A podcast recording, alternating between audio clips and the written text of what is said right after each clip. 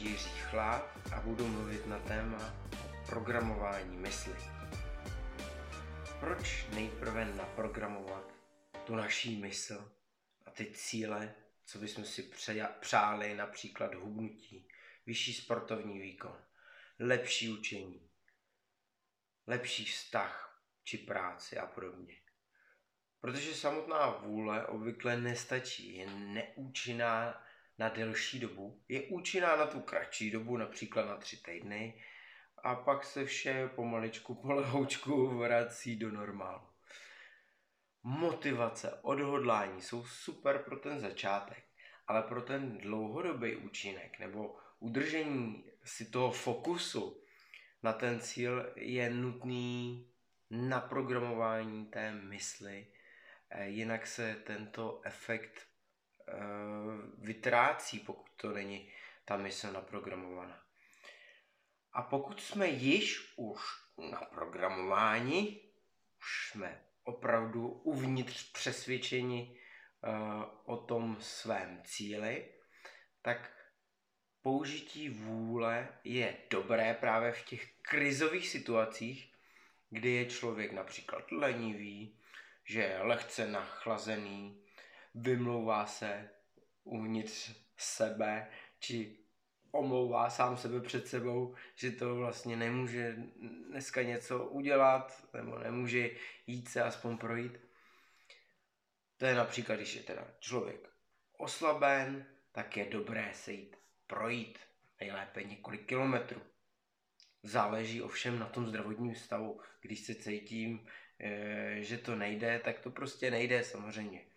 To je jenom, když je to taková eh, lehčí Oni říkají e, dámy, že se jedná o tu mužskou rýmičku, ale samozřejmě u, u nich zase ty emoce jsou nahoru dolů e, celý den a to ještě celý rok, takže oni mají svoje taky, také problémy.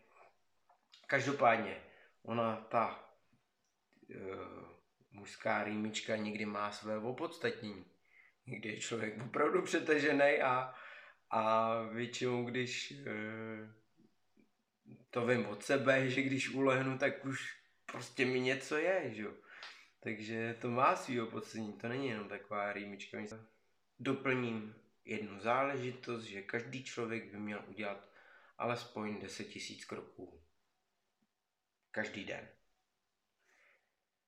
Vrátím se eh, teď ke sportu a programování mysli. Vemu příklad, oštěpář bude chtít přehodit 90 metrů a hází jenom 75 maximálně v těch trénincích. Tak to běžným tréninkem, eh, aby házel těch 90 do cílim horko těžko.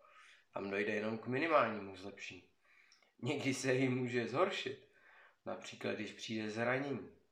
Ale když s mojí pomocí odstraním bloky, které mu brání uskutečnit jeho přání nebo cíl a naprogramuju ho tak, že bude zlehka házet těch 90 metrů, tak se začne postupně měnit. V trénincích bude nabourávat stereotyp a tréninky začne měnit, bude trénovat intenzivněji s nadšením, a tím bude posouvat své hranice do té doby, než těch 90 metrů nehodí.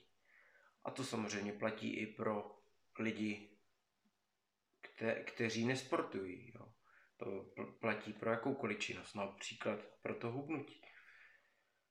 U programování mysli se mění i osobnost toho člověka, v tomto případě sportovce, jde víc do sebe, vnímá vnitřní potřeby, nemyslím ty fyziologické, jako například, že se mu chce na záchod, ale e, že hlavně ty pocitové. Když se začne více poslouchat, dá na svý názory, které přicházejí z jeho vnitřku. A volí si taky maximálně motivační prostředí uvnitř, ale uvnitř sebe a odstraňuje to, co mu nevyhovuje nejprve ze své mysli a pak může ke změnám dojít i v tom reálném životě. Programování mysli probíhá jak v tom dělém stavu, tak i v tranzu, nebo když tomu řeknu v polospánku a využívá se u toho vizualizace. Já považuji programování vlastně za proces učení, jak ve škole, kdy se klient začne zajímat eh, po tom, co je naprogramovaný, o zvýšení svého výkonu i bez způsobení toho trenéra a či kouče a odpovědi hledá často sám sobě. A úspěchy jsou rozdílné. Záleží, jak tento proces e, chápe, ale pokud do toho vloží maximum, tak i maximum získá. To platí jak pro sportovce, tak i nesportovce. A ještě bych doplnil, že programování trvá to záleží. Několik dnů, týdnů, i měsíců. A potom ten sportovec roste samovolně, jde si eh, za svým cílem. Do té doby, dokud uh, mu to dává nějaký smysl. A ten smysl může v určité fázi zase života samozřejmě změnit. To je pro dnešek vše. Pokud máš dotazy, klidně se na mě obrať, kontaktuj mě, napiš mi třeba na e-mail a já ti rád odpovím. Hezký den.